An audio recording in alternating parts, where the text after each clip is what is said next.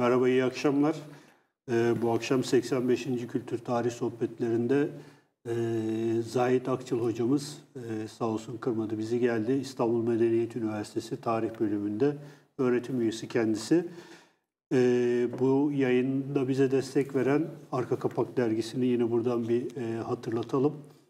E, bu, bu akşamki konumuz e, Amerikalı bir e, tarihçi diyelim. E, Marshall Hudson'ın e, üç ciltlik e, devasa bir külliyatının burada belki de ilk kez Türk televizyonlarında ilk kez bilmiyorum dünya televizyonlarında tartışıldı mı ama bizim açımızdan önemli bir e, kitap, önemli bir metindi.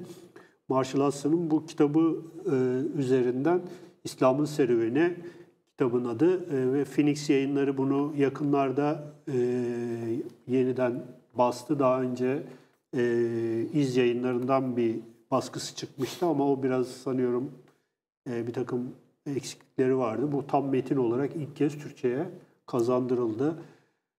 E, bu kitap üzerinden konuşacağız ve e, Zahit Hoca aynı zamanda aslında aynı üniversitede e, doktorasını yapmış. E, Chicago o, o Üniversitesi'nde. Chicago Üniversitesi'nde doktorasını yapmış ve o geleneği de iyi tanıyan, bilen bir insan olarak bu kitabın e, belki de en iyi tartışabileceğimiz e, insanlardan birisi olarak davet ettik. Teşekkür ediyoruz. Sağ olun, geldiniz. Hocam bir defa Marshall Hudson'ın üzerine biraz e, kimdir e, Marshall Hudson? Bu kitabı hangi sahiplerle yazmıştır? Bun, buradan bir giriş yaparak e, bir tanıtımını yapalım. Daha sonra kitaba geçelim. Evet, aslında e, teşekkür ederim davetiniz için. E, yani Marshall Hudson'ın hayatı ve e, dönemiyle alakalı aslında maalesef gene de çok az şey biliyoruz. En azından ben e, o kadar çok bilgili değilim. Çok temel bazı şeyleri biliyorum. E, yani çok genel olarak hani bir fikir verse 1922'de e, Indiana eyaletinde doğmuş. E, maalesef çok genç yaşta 1968 henüz 46-47 yaşındayken e, ani bir şekilde Chicago'da ölüyor. E, e, Hudson'ın belki hani vurgulanması gereken çok da zikredilen şeyi e, bir Quaker olması. Evet. E, bununla zaten e, normal yani başka Amerikanlardan ve Hristiyan mezheplerinin yani ayrıştığı önemli bir nokta olarak zikretmek gerekiyor. E, eğitimini çoğunluğunu Chicago'da yapmış. E, o zaman için e, önemli bir bölüm olan Committee of Social Thought yani bu işte sosyal düşünce programı, platformu ve enstitüsü gibi çevirmek lazım. Ee, burada 1951'de doktorasını bitirmiş. Ee, buradaki büyük hocası gene büyük oryantalist Gustav von Grunebaum. Grunebaum. Ee, doktorası bittikten sonra kısa bir süre Hindistan'a bir postdoc için gitmiş. Sonrasında e, Chicago'da gelip orada çalışmaya başlamış. İlk başta gene istidam edildiği yer doktorasını yaptığı e, Committee of Social Thought bölümünde. E, daha sonra da e, bizim daha yakından tanıdığımız meşhur dünya tarihçisi e, William McNeil'in daveti üzerine tarih bölümünde de ders vermeye devam ediyor. E, yani Chicago'da e, yakın doğu çalışmalarını ve özellikle İslam tarihi çalışmalarını çok önemli bir yeri ve rolü var. Özellikle hocası Gustav von Grunebaum e, 1957'de e, Los Angeles'a UCLA'ya gittiği zaman onun yerine artık İslam medeniyeti tarihi derslerini o vermeye başlıyor. E, o zaman da gene hocasının da içinde olduğu e, bir programa bağlantılı olarak e, mukayeseli medeniyetler tarihi, antropolojisi çalışmalarına ve özellikle de to- toplum bilimleriyle humanities, insan insani bilimlerin e, bir arada olmasıyla alakalı olarak bu İslam medeniyeti tarihi e, dersini e, programlıyor, oluşturuyor ve bunun müfredatını hazırlıyor. Ve aşağı yukarı yani e, muhtemelen o zamana kadar Amerika'daki ilk defa böyle bir bağımsız baştan sona İslam tarihinin okutulduğu ilk platformu Hudson oluşturuyor. Evet. E, bu kitap da aslında e, bu derste okutulmak için hazırlanmış bir ders kitabı. E, bu açıdan da zaten kitabın üç cilt olması da biraz bununla bağlantılı olarak düşünmek gerekir. Çünkü e, Chicago'daki e, akademik takvim bizim burada daha çok aşina olduğumuz sömestr sistemi gibi yani kabaca iki tane işte güz ve bahar olarak 15 haftalık, 14-15 haftalıktan oluşan bir dönemlendirmeden ziyade e, her birisi 10 haftalık olan 4 quarter'dan oluşuyor. E, bu 4 quarter'ın 3'ü genelde zorunlu eğitim işte e, sonbahar, kış ve bahar dönemleri olmak üzere. Bir de yaz dönemi var. Yaz dönemi mecburi olarak dersleri çoğunlukla yaz okulu vesaire gibi olabiliyor ama e, bu Marshall Hudson bu İslam tarihini bu üç döneme ayırarak her bir quarter'da bunları okutarak ve bu her bir kitabı da her bir cildi de bir quarter'da okutmak üzere hazırlamış E, ve buna göre planlamış. E, kitabın bölümlenmesi vesaire tamamen kendisinin e, düşündüğü, orijinal olarak e, planladığı bir şey. E, yani bu hemen hemen Hudson'ın hemen ilk en meşhur e, eseri zaten herkes tarafından bilinen. E, doktora tezi esas itibariyle 1951'de bitir doktora tezi Nizari İsmaililer üzerine. Bu daha sonra Order of the Assassins diye başka bir e, bir kitap olarak yayınlanıyor. E, çeşitli makalelerinin ve özellikle dünya tarihi hakkındaki makalelerinin perspektifinin böyle bir araya getirilip e, Edmund Burke tarafından e, bir araya getirilip Rethinking World History diye bildiğimiz daha sonra işte dünya tarihini yeniden düşünmek şeklinde Türkçe'de çevrildi. E, bir de böyle bir kitabı var.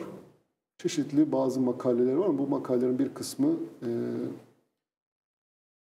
bu e, Rethinking World History ve işte bu Dünya Tarihini Yeniden Düşünmek isimli kitabında bir araya getirildi. E, genel hatlarıyla e, Hudson eğitim ve profesyonel hayatı bu şekilde aslında. Hocam peki şeyden biraz da bahsetsek kitaba geçmeden önce e, Chicago'da böyle bir Chicago Üniversitesi'nde bu beşeri bilimlerde e, işte McNeil'ın yani sonrasında hani Türkiye'yle de doğrudan alakalı olarak Eliada'nın ve İnalcı'nın 72'de gidiyor. İşte 73 galiba. 70 73'te e, An- burada Ankara Üniversitesi'nde mezun şey. Emekli Emekli ol- olduktan sonra mezun olduktan sonra dedim o kadar şey eğitim hayatı o kadar fazla ki hocanın e, 73'te geçiyor. Yani orada Chicago'da öyle bir e, e, bir mecra var yani. Evet. Onun biraz ondan bahsedelim. Çünkü biraz önce o şeyden filan işte Togan'dan o, yani hoca talebe ilişkilerinden falan da bahsetmiştik de programdan önce. Bir de kitabın hala doktorada zorunlu olarak okutulduğunu da söylemek lazım. Evet, Yani Onlardan da bahsetmek lazım. evet. Ee, Sonra da kitaba şimdi, geçeriz. E, tabii Hudson'ın e, olduğu dönemde e, yani birçok şey aslında Hudson tek başına yapıyordu muhtemelen. E, şu andaki seviye bunun tabii çok ötesinde. E, bir kere Hudson kendisini her şeyden önce bir dünya tarihçisi olarak düşünüyordu. Ve İslam medeniyeti tarihini de e, bir dünya tarihi perspektifinde anlatıyordu. Bu kitabın zaten en büyük orijinal kısmı ve en e, değerlendirilmesi gereken kısmı o. E, o dönemde tabii ki e, çok önemli şahsiyetlerle birlikte ders vermiştim. McNeil bunlardan bir tanesi. Birçok bazı konularda e, birbirlerine farklı düşünüyor olsalar bile e, ki bunun en başında işte Batı medeniyetinin genel dünya tarihinden kopuşun ne zaman başladığıyla alakalı. Hatta hocam bunlar aynı koridorlar koridordalarmış. Ben şey McNeil'ın e, kendi otobiyografisini okurken yani böyle biraz karıştırırken görmüştüm. İşte şey diyor karşılaştık diyor işte bir gün işte Hudson'la karşılaştık. E, nereye gidiyorsun diye sordum. Türkçe dersine gidiyorum falan demiş. Yani böyle aynı koridordalar yani McNeil. Koridora, koridorda koridormuş diyorsun yani. Evet yani zaten e, yani bu Committee of Social Thought'ta bu internette bir görmüşsünüz birçok e, çeşitli resimler var. Bu e, bu ilk kurucusu olan John Neff'in bu komitedeki üyeleri, öğretim üyelerini beraber bahçesinde, Chicago Üniversitesi'nin bahçesinde çektirdiği birkaç fotoğraf var. E, bu fotoğrafta mesela işte biz John Neff meşhur iktisat tarihçilerinden bir tanesi ki Hudson'ı çok etkileyen e, bir başka entelektüel. E, onun yanında mesela e, gene bizim daha bildiğimiz Friedrich Hayek var. E, meşhur e, ekonomist. E, yani bunlar tabii ki de e, böyle bir arada bulunarak aslında çok değişik bir entelektüel havada ders veriyorlardı. E, sonrasında bu e, belki şundan bahsetmek lazım. Hani bu Hudson'ın buradaki bu çabasının ne tür bir sonucu oldu? E, şimdi oradaki e, bize ders veren e, hocalarından bir tanesi John Woods'un anlattığı bir şöyle bir e, serüven varmış. E, ilk, Chicago Üniversitesi ilk başta e, her lisans öğrencisinin mutlaka alması gereken bir e, medeniyet tarihi dersi var. Bu da tabii ki de Western Civilization yani Batı medeniyeti tarihi.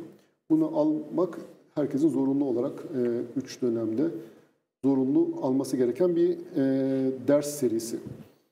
E, sonrasında e, Hudson'la beraber tabii bunun yanında başka medeniyet tarihleri de var. Mesela e, Hindistan, Hint medeniyeti tarihi, Latin medeniyeti tarihi vesaire gibi başka medeniyet tarihleri de zamanla ortaya çıkıyor. Ve o zaman demişler ki e, yani her öğrenci e, bir Batı medeniyeti tarihi alsın. Bir de yanında başka bir medeniyet tarihi daha alsın.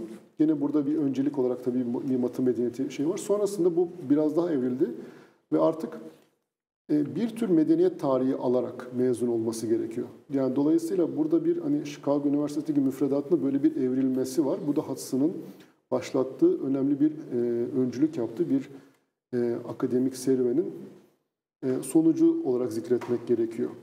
E, hali hazırda benim de mezun olduğum e, Yakın Doğu Dilleri ve Medeniyetleri bölümünün e, özellikle modern çalışmaları yani modern çalışmalardan kastettiğim İslam ve sonrası. Evet. E, yani hepsi modernin içerisine giriyor. Bir de bunun tabii antik çağ arkeoloji kısmı var. E, bu Marshall Hudson'ın bu İslam'ın serüveni kitabı en temel başucu kitabı. E, yani hemen hemen her öğrencinin muhakkak okuması ve yani satır satır okuyup bunu hazmetmesi bekleniyor. E, bunu da test etmenin en temel yolu e, doktora yeterlilik aşamasına gelince e, her öğrenci üç tane yazılı ve bir tane sözlü sınav oluyor. Bu sözlü sınavın temeldeki ana odak noktası ve tabii sadece bununla e, sınırlı değil tabii ki de ama Marshall Hudson'ın İslam'ın Serüveni kitabı ve ondaki tartışmalar ve onunla beraber bir hazırlanmış uzun bir oku kitap. Bu hala listesi. böyle yani. Tabii şu hala böyle. Chicago'da doktora yapacaksan şimdi, bu kitabı... Tabii şimdi bunu mesela daha değişik platformun bazı denemeler var. Ama e, en temelinde gene Marshall Hudson'ın e, çok merkezi bir rolü var. E, belki bunu şunun için yani bunun bu kadar sürdürülebilir olmasının belki bir şöyle bir etkisi var.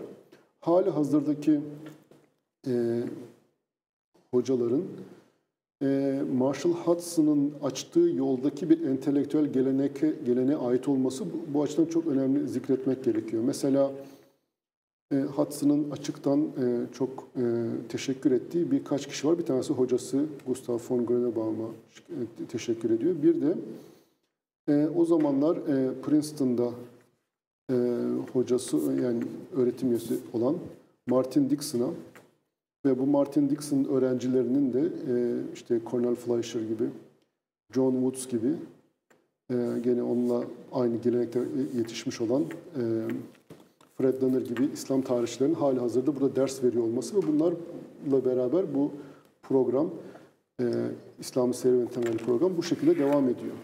Evet. Bir de hocam şeyden de bahsetmek lazım. Dixon'ın hocasının Tabii. kim olduğuna Tabii yani do, e, şu, bu yani açıdan bir gelenek olarak tabii, nasıl devam tabii, ediyor? Bu gelenek tabii e, bunu benim e, hocam çok sıklıkla zikreder. E, kendi hocası Martin Dixon ve onun e, öğrendiği asıl e, ders aldığı hocası Martin Dixon öğrenci Zeki Velidi Togan ve onun da hocası Bartold. E, yani bu aslında birçok e, açılardan bakılınca böyle bir entelektüel gelenekle süre gelen e, bir Evet. silsileden bahsetmek gerekiyor. Ve bu hali hazırda devam ediyor aynı şekilde. Evet, İstanbul Üniversitesi'nin Edebiyat Fakültesi'nin amfilerinden bir tanesi. Togan, Togan Togan şeyde Geçen gün yapıyor. fotoğrafı fotoğrafta çektirdik hatta önünde. İstanbul Üniversitesi'nde hocalık yapıyor. Evet, evet. Şimdi biraz kitaba geçelim isterseniz. Hocam Nasıl gideceğiz? için? yani kabaca e, bir kitabın içeriği nedir? Neden önemlidir? Bu kadar e, 50 sene geçmesine rağmen, 60 Bir de sene tabii geçmesine şeyden rağmen. bahsetmek lazım herhalde. İlk iki cildi e, yaşarken hazırlıyor, Evet. baskı hazırlıyor. Ee, yani bu şeye göre belirtilen hani e, anlatıya göre yani birinci cildinin tamamıyla her şeyini bitir kendisi gözden geçirip e, oluşturmuş. İkinci cildi büyük oranda hazırlamış, tamamlamış. E, ve bunun artık son bir edisyonunu yapılıyor sonrasında. E, üçüncü cildi ise e, üçüncü ilk kısmını yine kendisi yazmış. Son kısmı birazcık daha notların birleştirilmesine oluşmuş. Ee, o yüzden üçüncü cilt tamamıyla onun eseri mi değil mi tartışması var ama e, yani bu editörün girişinde e, özellikle bunu mümkün mertebe dokunmamaya çalıştım. E, ve bu şekilde koruduğunu söylüyor. Yani kitap birçok açıdan e, çok orijinal. E, yani e, sadece e, Türkiye'de okunması zor kitaplardan bir tanesi ama bu sadece Türklerin bir problemi değil. Amerikanlar da İngilizcesini okurken aynı şekilde zorlanıyorlar. Evet. Yani bu hani dil meselesi değil aslında. Bu tamamıyla bir e, entelektüel seviye ve o şeye yetişme Terminolojiyle de terminolojiye alakalı. Evet. ile alakalı. E, ve söylendiğine göre yani konuşurken de bu kitap gibi konuşup çok karmaşık ifadeler konuşuyormuş. Dersi öyle anlatıyormuş. E, tabii o şeye yetişen, ondan ders alan kimseyi ben görmedim. O için biliyor musun? Bu söylenti yani. Şey. İyi ki ders almamışız diyebiliriz. Ee, yani tabii ki de bazı açılardan e, kitap anlaşılması için hani bazı tartışmalara yani yani veya şöyle söyleyeyim bilen birisiyle tartışmayı açmak gerekiyor. Çünkü e, bazı kavramların veya tartışmaların neye referans ettiğini biz bugün artık unutmuş durumda ve o dünyadan kopmuş durumdayız. E, veya bazı açılardan ne demek istediğini tam anlayamıyoruz. Onun için e, biraz daha e, Hudson'ın terminolojisine aşina olan kişilerle okumak ve onlarla tartışmak kitabın anlaşılması için önemli bir şey olacaktır. Hocam o zaman buradan girsek mi? Bu mesela şey açısından. Yani bir e, yani, e, tarihte işte olgular var ve bunları bizim işte kavramsallaş, kavramsallaştırarak düşünüyoruz. Yani e, düşünce şeyimiz o şekilde gidiyor sürecimiz. Şeyde de e, Hudson'da da e, hem var olan e, dünya tarihçileri mesela McNeil'in daha öncesinde Toynbee'nin kullandığı e, kavramlar var. Mesela ökümen, e, mes, meskün alalım hatta İbn Haldun'un şeyle dersek ümran, e, teknikleşme e, ya, yahut kendi icadı olan şimdi Türkçesini tam nasıl diyeceğiz bilmiyorum. İslam, Islamicate. Evet. Mesela Evet. onlara biraz bu kavramsal ne, e, oluşturduğu, yeniden kurduğu kavramlar üzerine biraz Evet. Yani Hudson Konuşsak. bu açıdan çok e, orijinal bir kimse. Çünkü birçok kavramı kendisi üretip kendisi icat ediyor diyelim veya uyduruyor da diyebiliriz hani bunun için. E, uydurmayı e, uygun bir şeyi form bulma anlamında kullanıyorum. E, bir de şunu unutmamak gerekiyor ki aslında Hudson e, Edward Said'in öncesindeki bir dünyada yazmış ve yaşamış bir akademisyendi. Dolayısıyla oryantalizmin e, problemleriyle ilk yüzleşen, bu seviyede yüzleşen e, belki ilk önemli akademisyen e, tarihçiydi bu açıdan. E, mesela mümkün mertebe Batı merkezcilikten uzaklaşıp tamamıyla e, e, İslam'ın İslam tarihinin kendi iç dinamikleriyle kavramsallaştırmaya çalışan bir e, kişiydi.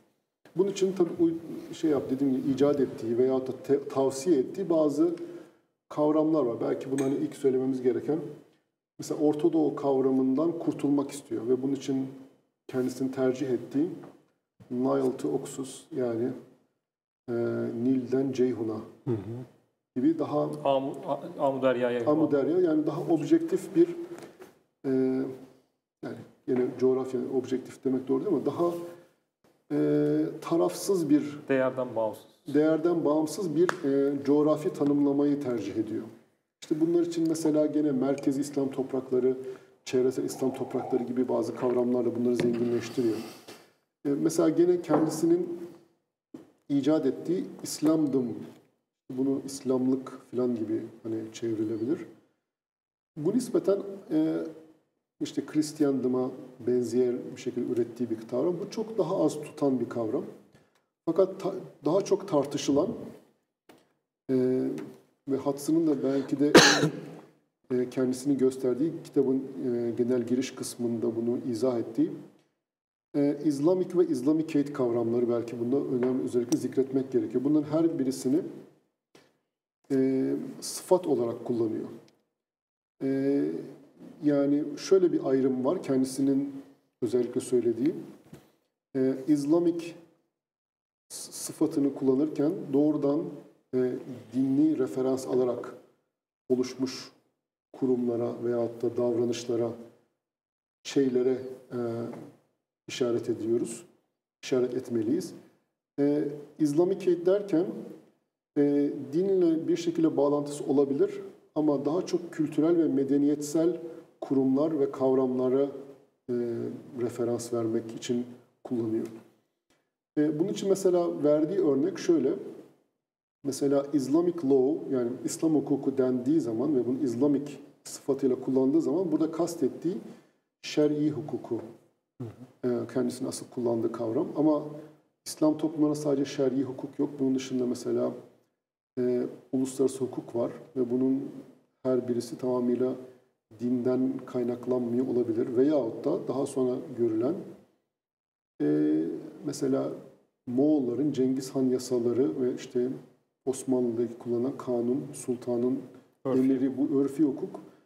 Şimdi buradaki dine olan referans yani çok doğrudan değil ama sonuçta Müslüman toplumların veyahut da yöneticilerin ürettiği bir kurumsal çerçeve. Ee, bu açıdan bakılınca e, bizi aslında e, hani Orient e, şey özellikle Edward Said dönem oryantalizm kitabında yani şarkiyatçılık kitabında oryantalistleri özcülük yaptıkları için, essentialism yaptıkları için eleştiriyordu ve dolayısıyla medeniyetin özünün olmamasını ima ediyordu veya bunu tavsiye ediyordu bize. Aslında Hudson burada bizi özcülükten kurtararak yine de medeniyetlerin bir özünün olabileceği fikrini birlikte değerlendirme imkanı sunuyor. Ee, Şimdi tabii bunu mesela ayrıştırmak biraz hani zor olabiliyor.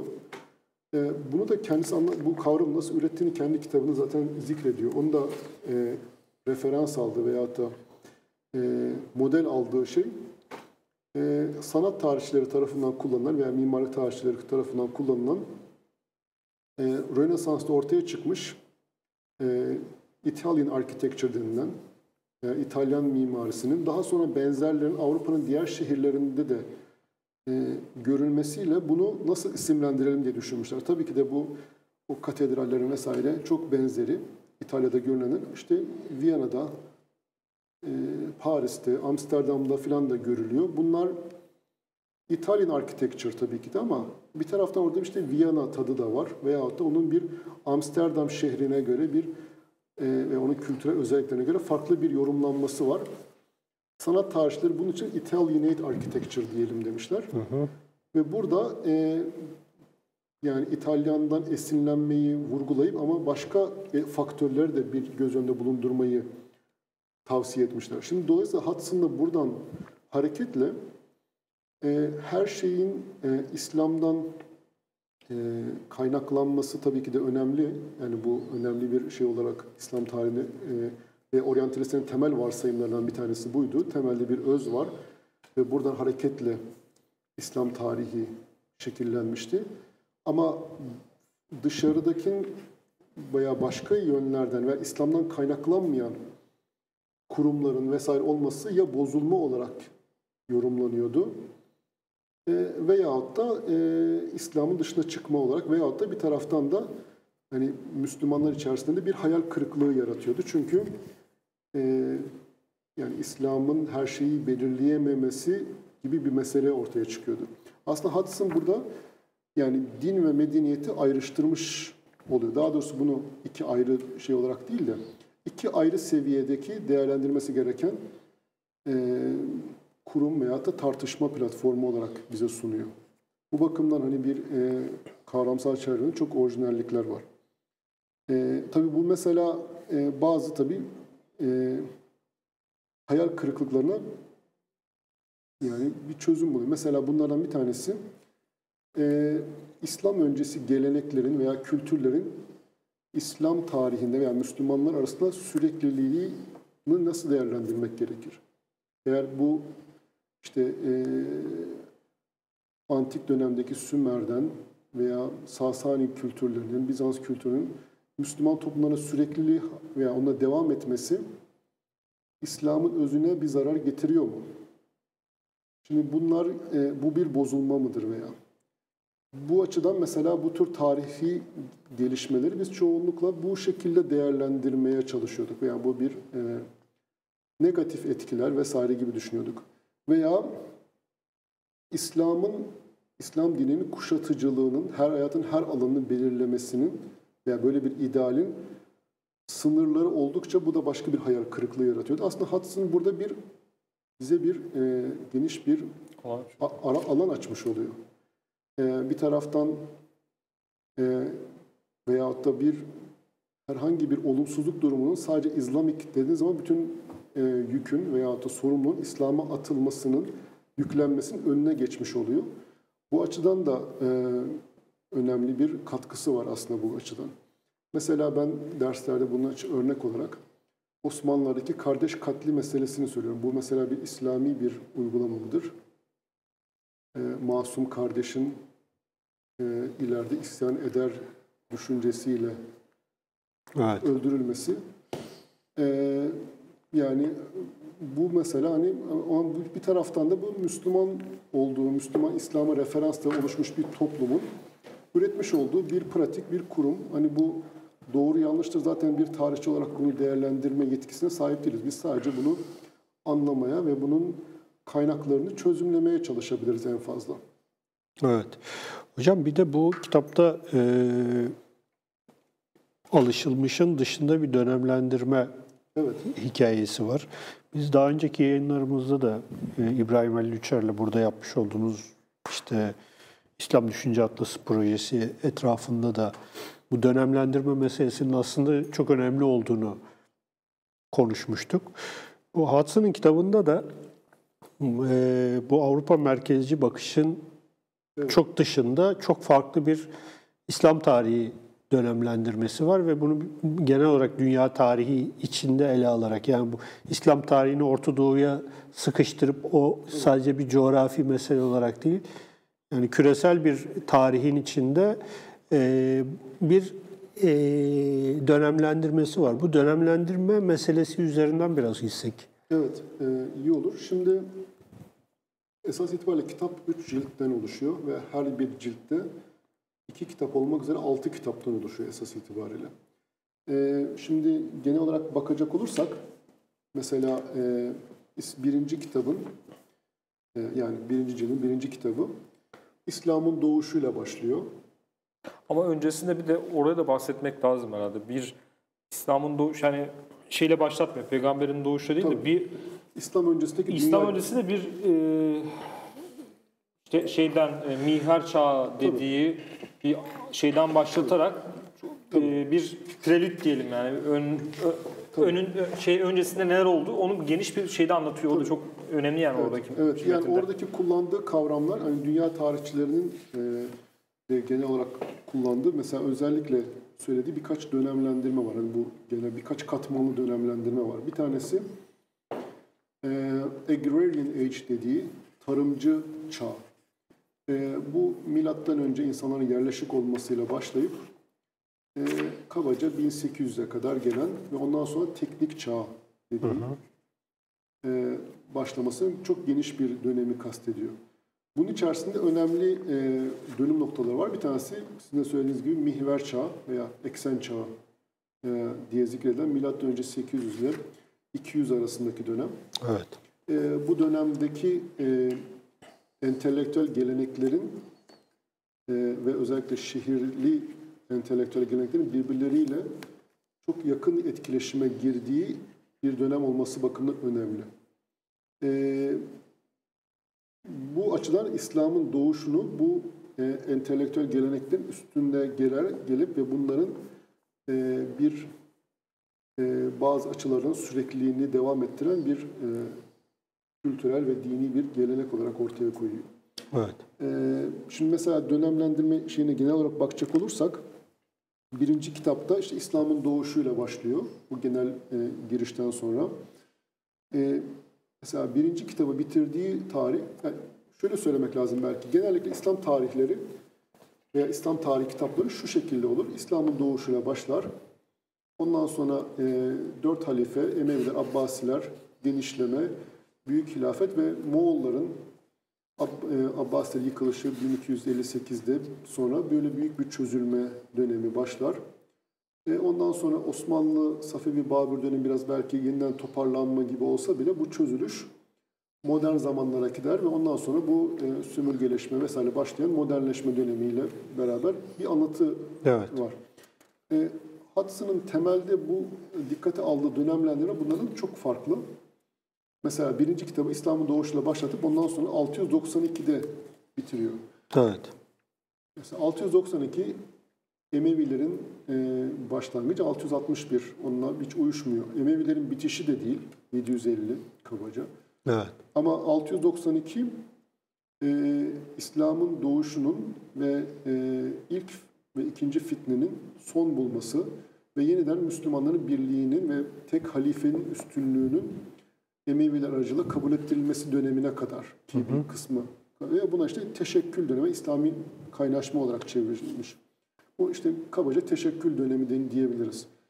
Ee, sonrasında ise e, yüksek halifelik dönemi diye adlandırdığı 692'den başlayıp 945'e kadarki kısım yine burada da mesela siyasi dönüşümlerden ötesinde başka bir dönemlendirme esas alıyor. Yani Abbasiler, yani Emevilerin, Abbasilerin gelmesi bu esas itibariyle başlı başına çok e, tabii ki de önemli bir devrim ama e, İslam medeniyetinin karakterinde önemli bir değişiklik yapmıyor. Ama 945'te e, sembolik olarak bazı önemli değişiklikler var. Bunlardan bir tanesi e, Büveyhilerin Bağdat'ı işgal etmesi ve Abbasi halifesini tabiri caizse e, ev hapsinde tutması ve Abbasi halifesinin sadece sembolik bir gücü olup, meşruiyet kaynağı olarak sembolik bir gücü olup, fiili gücü bu emirlere devretmesi dönemi ve bu açıdan siyasi otoritenin parçalanması e, bu Büveyhilerin e, Bağdat işgaliyle başlayan bir dönem. E, mesela bu işte bunun sembolik olarak e, meselesi e, Büveyhi e, emirine Abbas halifesinin Emirül Ümera ünvanı vermesi. E, bu işte fiili olarak bütün her yerin hakimi Büveyhi emirinin olması. Sonrasında mesela bir yüzyıl sonra e, 1055'te Tuğrul Bey önderliğinde Selçuklular gelip Bağdat'tan Büveyhileri çıkartıyorlar ama bu başlayan gelenek bozulmadan devam ediyor. Bu sefer sultan ünvanını vererek yine Selçuklar Büveyhilerin üstlendiği rolü devam ettiriyorlar. Bu açıdan e, bu erken orta dönem diye isimlendirdiği e, bu ikinci cildin birinci kitap, üçüncü kitaptaki şey e, Büveyhilerle başlayan, 945'te başlayan Evet. ve e, Moğolların Bağdat'taki Abbas halifesinin yıkılışına kadar ki e, 1258'e kadar ki yani kabaca 1250'ye kadar ki dönemi kapsıyor. Sonrasında da geç orta dönem veya diye zikredilebilir.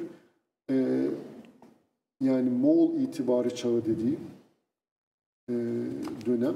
Bunda da ise e, meşruiyetinin kaynağını e, ümmetin temsilcilerinin seçmesine bağlı olarak ve tarihsel olarak peygambere kadar götürülebilen bir siyasi otorite olan halifenin yerine e, gücünü doğrudan Allah'tan alan veya Tanrı'dan alan e, Moğol imparatorunun yönetmeye aday olup Hı hı. e, ve bu İslam toplumlarını yeni bir e, siyasi düzene kavuşturması ve bu düzenin çok uzun yıllar boyunca sürebilmesi onun için çok önemli bir dönüm noktası. Yani kabaca 1250'den 1500'e kadarki kısım bu e, bununla oluşuyor. Sonrasında e, 3. cilde geçelim. 3. cilt ise e, 1200 1501'den veya orada 1500 1503 yazmış 1500 orada bir e, hata var aslında. Öyle mi? Ha. Yani 1501 e, sembolik olarak Safevilerin Safavilerin kuruluş. e, işte Şah İsmail'in Tebriz'i ele geçirmesi ve Safevi hanedanını kurması. E, ondan e, başlayıp ve buradaki üç ana e, merkezde bunlar işte Barut dönemi imparatorlukları diyor. İşte Evet. Osmanlılar, Safeviler ve Babürler olmak üzere Moğol mirasının üzerine gelip İslam geleneğiyle birleştirerek bunlar bu üç imparatorluklar büyük coğrafyalara hakim olarak yaklaşık bir 250 yıl e, hüküm sürdüler. Sonrasında da e, Hatı'nın dünya tarihinde teknik çağ olarak zikrendiği, zikrettiği modern döneme geçiyoruz ki bu modern dönemde başlattığı tarih e, 1789. Hani bu e, Fransız devriminin olduğu tarih te- tesadüf etmiş ama Hudson'ın burada e, daha da dikkat ettiği ve önemsediği şey 3. Selim'in tahta geçişi. E, ve bununla beraber e, İslam medeniyeti kendi için, içerisindeki problemleri çözmek için kaynağı veya çözümü çözümleri kendi içindeki gelenekten değil dışarıdan almaya başlamasıyla e, bu teknik çağ e, eklemlenmesi süreci olarak anlatıyor. Evet. Bu bizim alışık olduğumuz şemaların çok dışında bir Mesela şey bile Ee, 1789 dönemlendiriyor. mevzusu bile kendi ritmi içinde değerlendiriyor. Tabii. 1789 dışarıdan baktığımız zaman çok Fransız devrimiyle bağlantı kurup düşünebiliriz ama öyle ama, değil. burada kendi herhalde burada sadece harici olarak gelen Moğollar onu da yani şey yaparak hazmediyor. Onun haricindeki bütün dönemlendirme mevzuları iç dinamiklerle. Yani aslında mesela Moğollar dönemi biz Türkiye'de buna çok aşina değiliz. Veyahut da genellikle Moğollar dönemini hep bir yıkıcılık ve e, olumsuz Evet. olarak değerlendiriyoruz. Aslında e, Hudson hiçbir döneme böyle bir e, yıkıntı veyahut da e, yıkım veyahut da bir dağılma vesaire olarak bakmıyor. Çünkü bu siyasi yıkımlar esas itibariyle Hudson'ın bir bizatihi birinci öncelikli olarak baktığı meseleler değil. Daha çok e, İslam medeniyetinin birliği ve bunun e, formlarının devam etmesi ve tezahürlerine bakarak bunu yorumluyor. Evet. Ee, yani sonuçta Moğolların Abbasileri yıkmış olması sadece siyasi otoritenin yıkılmış olmasının ötesinde daha başka anlamları var. Bunun bununla İslam tarihine katkısı da bu açıdan önemli. Ee, yani sonuçta siyasi otoritenin veya meşruiyetin kaynağının e, hakim olan Sünni dünyadaki bir e, siyaseten peygamber otoritesini te- temsil eden halife yerine otoritesini doğrudan Tanrı'dan alan e, işte bu bizim de kut anlayışıyla söylediğimiz bildiğimiz e, Türk-Moğol geleneğiyle bu ve Cengiz Han'ın ailesinin e, bunu üstlenmesinin İslam toplumlarına kabul görmesi aslında bizi çok şaşırtıcı şaşırdı. Ya bunu kabullenmek istemiyoruz ve bunu e, müfredatımız çokça da işlemiyoruz aslında. Evet. Ama çok önemli. Aslında çok önemli. Yani bunun aslında e, şimdi çok yakında e, daha geçen hafta e, bir derste, bir yüksek lisans dersinde bunu konuşuyorduk. Mesela e, 15. yüzyılına yazan Tursun Bey e, mesela meşruiyetin kaynağı nedir diye kitabın başında bunu bir tartışmaya açıyor ve orada söylediği ya bu bir e, şeriat getiren peygamber olabilir. Hani meşru hükümdar. Ya da e, aklen mesela Cengiz Han gibi e, bir e, siyasi düzen kurup e, bunu halka benimseten bir kişi olabilir. Şimdi bizi şaşırtan şu aslında hani Allah tarafından veya Tanrı tarafından bana yönetme hakkı verildi fikri herkes iddia edebilir tabii ki de. Ama bunu insanlara gösterebilmek aslında bu başlı başına başarı. Yani Cengiz Han bu kadar yeri fethedip ve e, hiçbir savaşta yenilmeyince bu kadar ilerleme ve şey yapınca herkes düşünüyor. Hakikaten Tanrı seçmiş herhalde bunu diye düşünüyor. Evet. Bunun şey üzerine Ama sadece yıkıcılıkla da alakalı bir şey değil bu. Mesela daha düzen kuruyorlar ama iki, yani. iki, iki, üç hafta önce İhsan Hoca ile İlhanlıların kurduğu işte o Mera'daki e, işte okulları vesaireyi konuştuk. Yani Moğollar sadece gelip hani tamam bir, bir yıkımla geliyorlar ama onun sonrasında da oluşturdukları bir Yani, e, fikri şey var. Yani bir düzen var. Şimdi bu yıkım anlatılarında ben belki biraz e, yani şüpheyle bakmak da gerekebilir. Çünkü bu Evet. yıkım anlatıları birçoğu Moğol sonrası ve Moğol itibarını düşürmek için veya öyle bir fonksiyonu icra ederek yapılıyor. Evet. İşte mesela ne deniyor? E, işte Bağdat'ta e, günlerce mürekkep akmış Fırat'ın. Yani bu mesela aslında tahayyül ettiğimiz zaman aslında çok zor bir şey. Hani Evet. Yani ne kadar çok kitap olursa olsun günlerce akmaz. Hani birkaç saat aksa bile. hani e, hani nehir gördük hepimiz. Hani biraz hani bir mantıksal olarak şey düşünürsek veya aynı kişi nasıl oluyor da birkaç yıl içerisinde dünyanın e, en teknolojik e, astronomi merkezini Maravi'de kurabiliyor. Evet. E, yani bu kişi muhtemelen ilimden çok habersiz olmaması gerekir veyahut da ilme değer veren birisi olması gerekir. Ki Evet. e, yani bu aslında bazı çelişkileri de bir, bir barındırıyor içerisinde. Daha büyük yani bir şey dedikleri e, Pax Mongolia Evet. e, bir şey barışı, Moğol barışı üzerinden e, kendine şey buluyor. Nasıl diyelim bir rahatlama bir mecra bulup akıyor. Bir de şimdi şey yaparken dö- dönecek olursak yine bir e, siyaset veyahut da siyasi tarih merkezde anlatmıyor. Mesela bizde de hani şeydeki en önemli Osmanlı tarihini dönemlendirmede en önemli kıstaslardan bir tanesi şeydir o siyasi siyaset e, savaş ve barışlar hatta e, zafer ve yenilgiler bağlamında e, dönemlendirme Osmanlı'yı.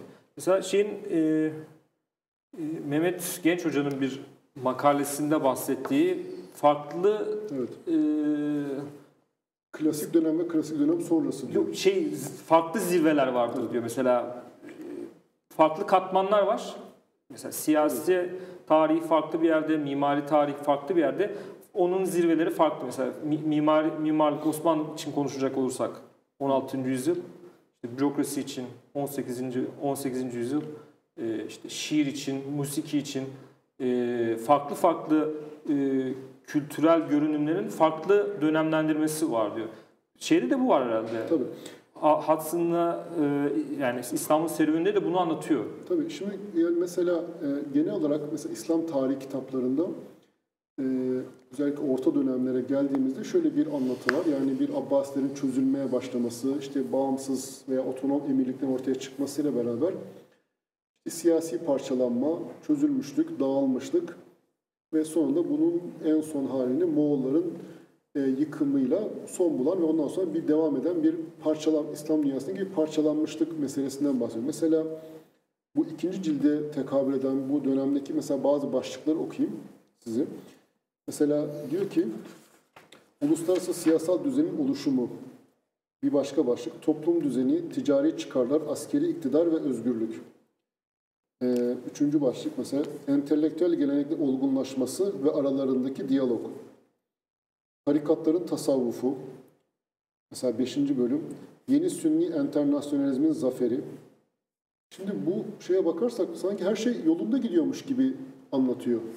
Hiç Evet. öyle parçalanmışlık falan değil. O çünkü yani Hudson'ın buradaki temeldeki baktığı şey sizin de dediğiniz gibi yani bir e, siyasi parçalanma veya da siyasi tarih temelli dönemlendirme değil.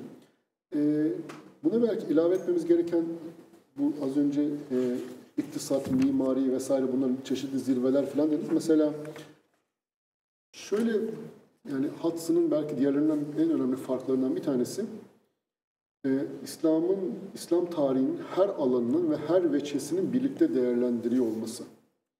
Yani bunun içerisine e, siyasi tarihteki olan oluşumların analizinden tutun ekonomik e, dönüşümlerin e, tartışmasına, e, toplumsal düzendeki dalgalanmalara, felsefi tartışmalara.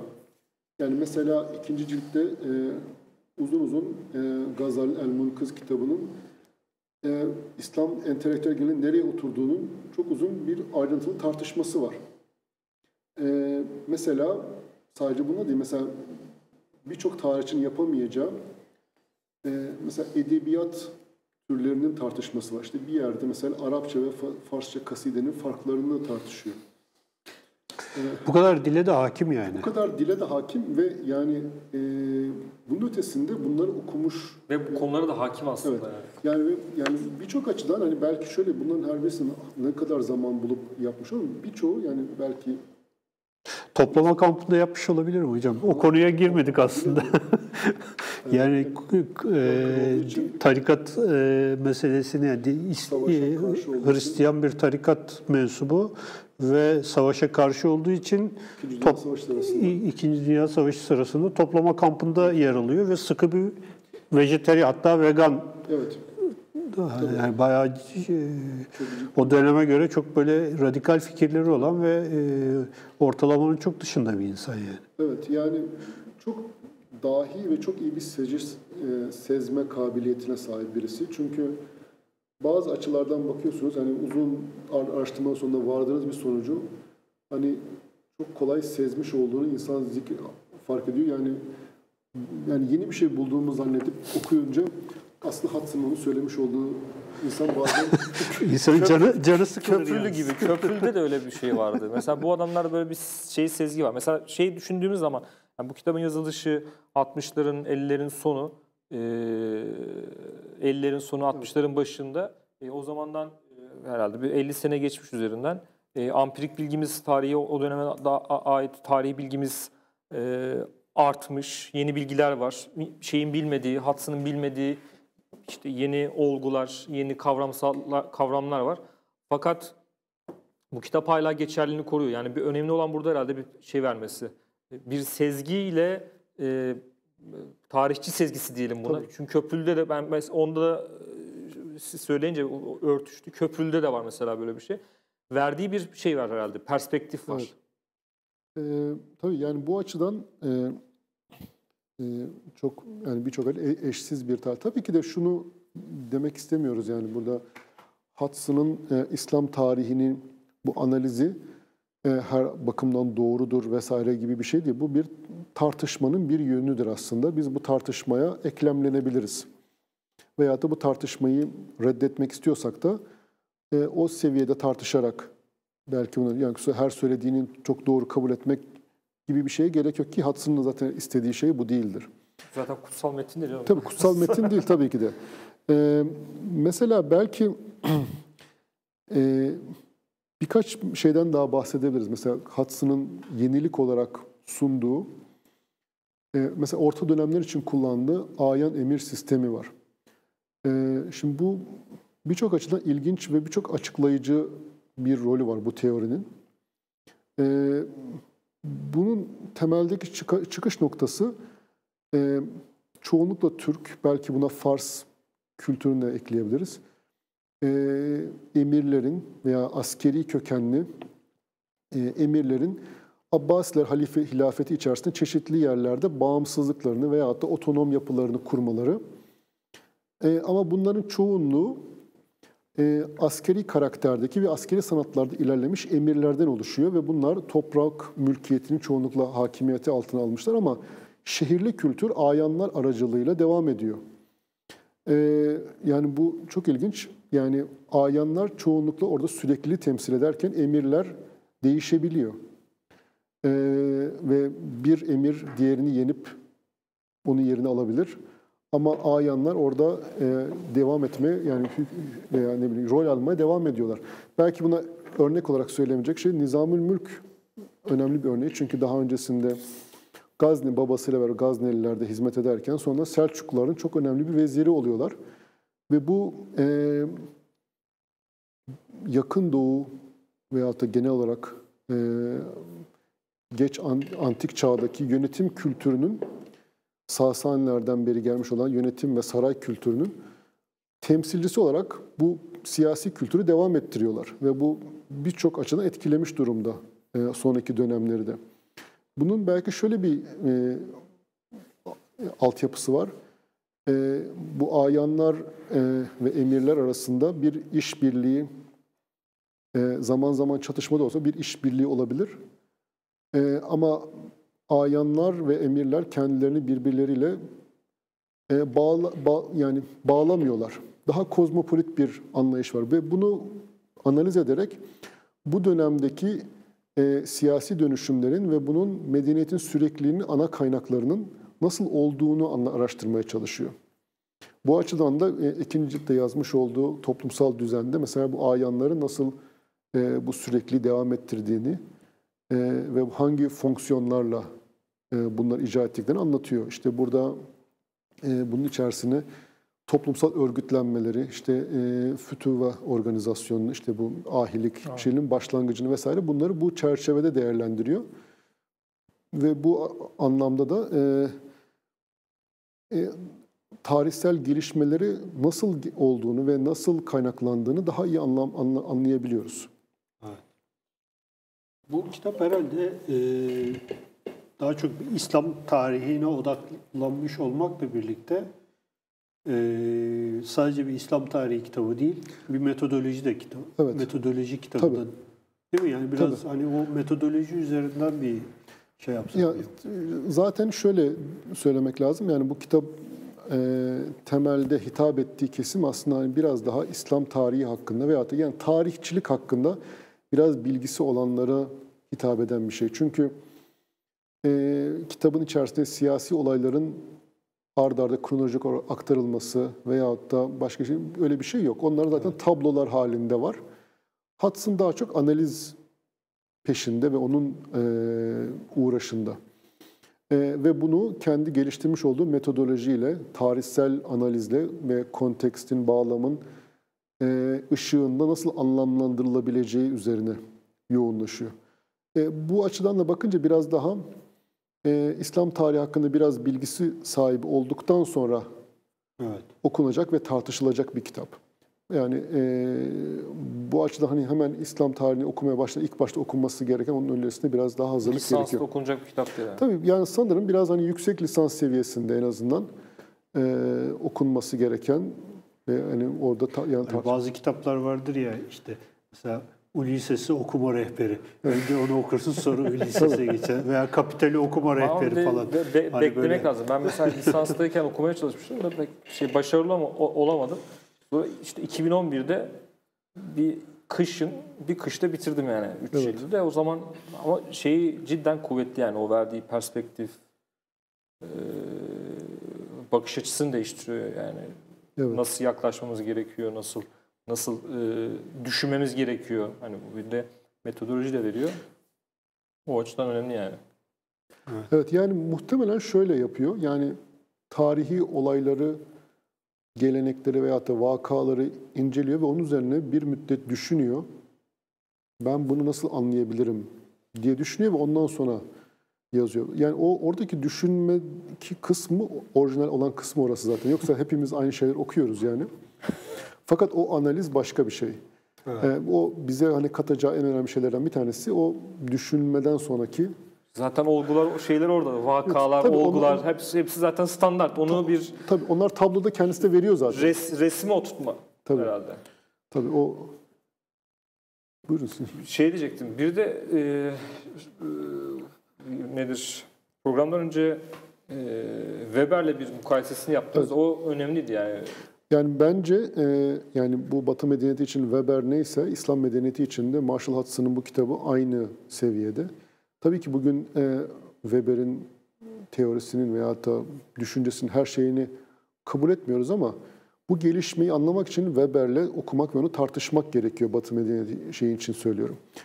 E, benzer bir şekilde e, İslam'ın Serüveni kitabını da İslam tarihini anlamak için veya da tartışmak için e, bu kadar e, önemli. Şu açıdan Weber'e benzetmiştim. Çünkü e, tarihin her veçesini siyaset, ekonomi, mimari, mimarlık, işte müzik, edebiyat bunların bunların her birisi bağlantılarını bir arada koyabilme ba- başarısını göstermesi açısından e, önemli.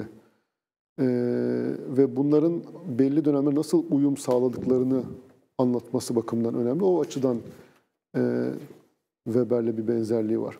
Evet. Mesela şuradan bir, bir bölüm okuyayım. Bu şeyde e, şimdi kitabın orijinalinde bulamadım da Edmund Burke alıntılamış.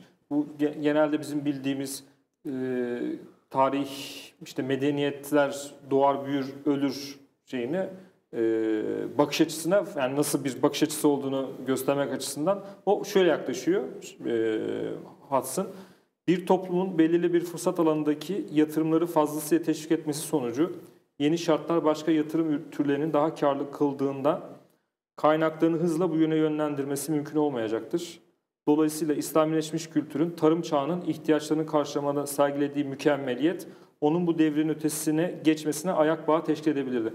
Burada mesela işletmeden, iktisattan bir kavramsallaştırma alıyor. Diyor ki bir firma bir Sermaye- ağ malına yatırım yapacağına çok yoğun yatırım yapıyor. Serma- Fakat e, belli bir süre şey yapıyor, e, ne diyelim, satışını gerçekleştiriyor. Fakat sonrasında o kadar uzmanlaşıyor ki B malı çıktığı zaman e, ona karşılık veremiyor diyor. Mesela bu bizim hep e, Osmanlı, bakış or- Osmanlı ordusu mesela Batı karşısında nasıl en sonunda bu kadar başarılıyken zayıf duruma düştü.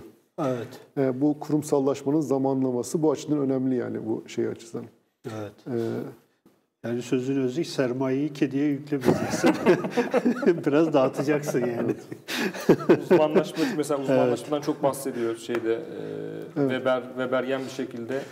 E, tabii mesela e, bu- özellikle İslam'ın doğduğu çağdaki e, e, hakim olan Sasani ve Bizans kültürünü analiz ettiği kısımda mesela bu açıdan ilginç bir e, şey diyor yani bir bir pencere sunuyor. Yani bu genelde değerlendirdiği şey e, tarımcı toplumlarda ve kendisini tam kullandığı şey agrarian e, city cultures dediği şehirlere sahip tarımcı toplumlar. Bu şu demek yani şehirler olsa bile e, toplumun ve ekonominin ve siyasetin temel modu tarım temelli olması. Bu sonraki modern dönemdeki teknik çağ dediği şeyden farklı olarak e, zikrettiği şey bu.